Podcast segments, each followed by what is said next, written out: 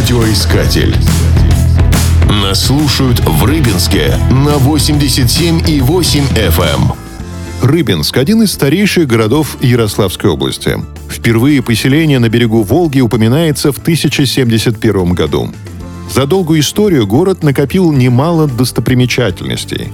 В основном это памятники архитектуры конца 18-го – начала 20 веков. Главным украшением исторического центра является архитектурный комплекс хлебной биржи. На его территории чувствуешь себя будто в старинном фламандском городке. В Россию возвращают лишь вывески с революционной буквой «Ядь». Рыбинск настолько колоритен, что давно полюбился киношникам. Еще в 1937 году на его улицах снимали политическую драму Фридриха Эрмлера «Великий гражданин». Рыбинск послужил декорациями для съемок художественных картин «Бесконечность», «Случайный вальс», «Бумер». Нередко для съемок исторических сцен использовали микрорайон поселок ГЭС, где имеются ветхие дома и дворики, а также действует музей «Советская эпоха». Леонид Гайдай снял в Рыбинске почти всю комедию «12 стульев». Остальную часть снимали в соседнем Тутаеве.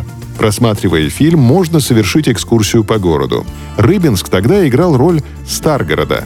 Знаменитый диалог Остапа с беспризорником про 10 копеек и ключ от квартиры состоялся, когда великий комбинатор поднимался со стороны Волги на бывшую Пролетарскую улицу.